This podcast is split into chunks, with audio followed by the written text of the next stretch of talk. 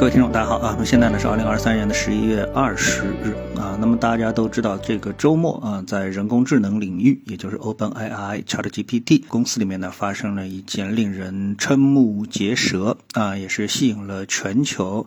呃，可以说呃，对人工智能领域关注的人的一个目光啊，可以说是。嗯，目瞪口呆，怎么会发生这样的一个事情啊？那么大家都知道呢，这个呃，现在啊，ChatGPT、OpenAI 都和某一个人的名字呢是紧密的联系。那么这个人的名字呢就叫 Altman。啊，它的中文呢翻译呢，直接就把它翻成奥特曼啊，这样的话呢，也就是非常的这个呃这个上口啊，呃，因为我们都知道英国人呃就是欧美人的这个名字啊，他的这个前面呢是啊他的名，后面呢是他的姓啊，姓呢呃很多时候呢就是非常的独一无二啊，比如说奥特曼，这就是他的姓啊，他前面呢可能叫史密斯啊，也可能叫 Bob 啊，也可能叫 John，这这没关系啊，这个重复率非常的高，而后面呢就是一个奥特曼，这是呢。呃，才是代表了啊，他的一个来源啊，以此呢来追溯。我们在欧美的电影当中也经常会看到，有些人在介绍自己的时候，就会把自己的爸爸、爷爷啊，这个说一通啊，这个，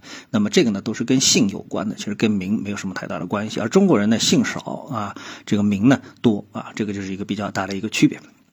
这点我们要理解，稍微理解一下啊。那么奥特曼呢，呃，已经呢和人工智能 Chat GPT 呢是在我们看来啊，普通人看来呢。包括在硅谷看来，都已经是密不可分的这种紧密的关系啊。呃，整个的 ChatGPT 呢，正在引领着啊，这个我们说这个 AI，呃，人工智能以及呃这个呃 ChatGPT 这一个类啊，这个类别呢是这个迅猛的突飞猛进。那嗯，很多的公司在后面在进行创业，同时呢又觉得自己是望尘莫及啊。这个 ChatGPT 呢也可以是一骑绝尘啊，这个领跑在前。那么呃，同时呢，那么很多的国家，包括中国啊，包括其他的国家可能心中还在想啊，包括欧洲的人想啊，这个科技的这个领先又让美国人占据了啊，又让美国的这么几个天才给占据了一个这个这个神卡位啊，又这个这个卡位卡住了啊，将来是不是又会被卡脖子啊等等之类的，可能就会这么想，都希望自己的国家能够有这样的一个天才，那那么迅速的去弯道超车啊，没有想到还没有被别的国家啊去这个想办法去挖人也好啊，还是怎么样使绊子也好啊，美国人。自己就给自己使了个绊子，而且是公司内部，也不是国家啊，这就是 OpenAI 公司内部。那他呢，在这之前呢，设计了一个非常奇葩的董事会的这种决策的一个机构那。那么这个机构呢，居然呢是能够有权利直接罢免奥特曼啊。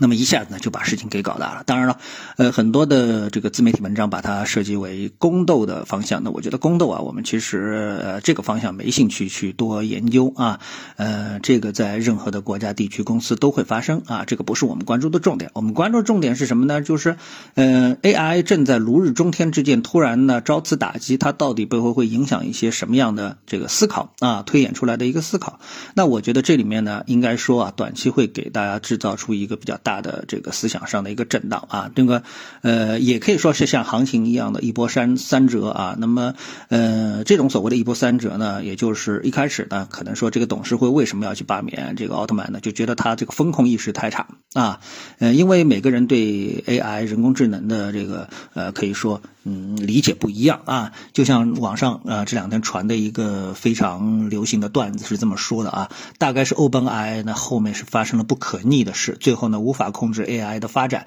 呃，万计无师之下啊，有人穿越时空回来，组织了这次会议，开除了 Sam。就是 Sam 奥特曼啊，阻止了 ChatGPT 关键版本的进击，给人类争取了宝贵的反击的时间啊。当然，这个里面写的还是比较温柔啊。实际上，我们很多人都看过《终结者》这部电影，也就是说，呃，以 OpenAI 这样的一个发展的速度，呃，相信呢，它的智商迅速的突破人类智商的极限，比如说两百吧啊，突说突破两百的这个极限，变成一百、一千的智商、一万的智商，这都是啊非常可能的这么的一件事情。而一旦突破之后，形成自我意识。到底是不是他的第一时间就是过来毁灭人类？其实大家都不知道啊。这个潘多拉潘多拉魔盒呢已经是打开，所以呢有人是非常的担忧，有人呢呃正在为商业化的或者是科技的进步呢而欢呼雀跃。那毫无疑问呢，奥特曼呢他就是后者啊，他正在科技向上的这个前进的道路上是突飞猛进啊。那么。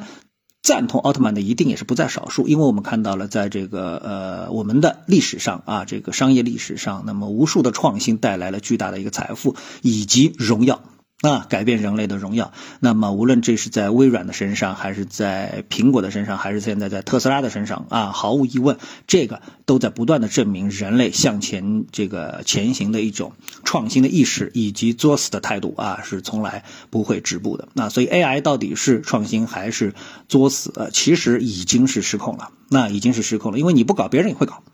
啊。嗯，这个呢才是其最可怕的一个地方，就是已经是停不下来了。也就是你把奥特曼给开除了，没有了 OpenAI 这个平台，那么奥特曼会先领他的手下啊一帮手下，也就是说愿意跟他呃冲锋陷阵的手下重新去组一个公司啊，不仅这个不会有不会。建立不起公司，也不会缺投资啊！后面几百亿、上千亿的美元等着就得投给他啊！所以在这种情况下面，你把他赶出 OpenAI，除了 OpenAI 这个项目会走向衰退之外，其实会对整个的这个人工智能领域可能说不会产生任何的影响。当然了，这一事件同时也深深的提醒了大家，OpenAI 是一个非常危险的东西。但是无论它到底是真危险还是假危险，跟普通人倒也真没什么关系。顶多你担心一下，呃，OpenAI 会不会让你失业啊？那么在我们能够可见的未来，谁也不知道这一天在什么时候就会来了。突然之间，人类就会被人工智能给毁灭了啊！那这个呢，时间点，呃，谁都掐不准。所以我们现在看到这件事情啊，觉得挺热闹，其实呢背后深深的忧思啊，我觉得是远远的超过像俄乌战争啊啊这个以色列跟哈马斯之间的这种啊地区的冲突啊等等之类，远远超过啊远远超过呃这种事件对这个世界的一个影响啊。好，那今天呢我就想跟大家呃这个交流一下啊这一件事情我的一个看法，谢谢各位的收听，我们下次节目时间再见。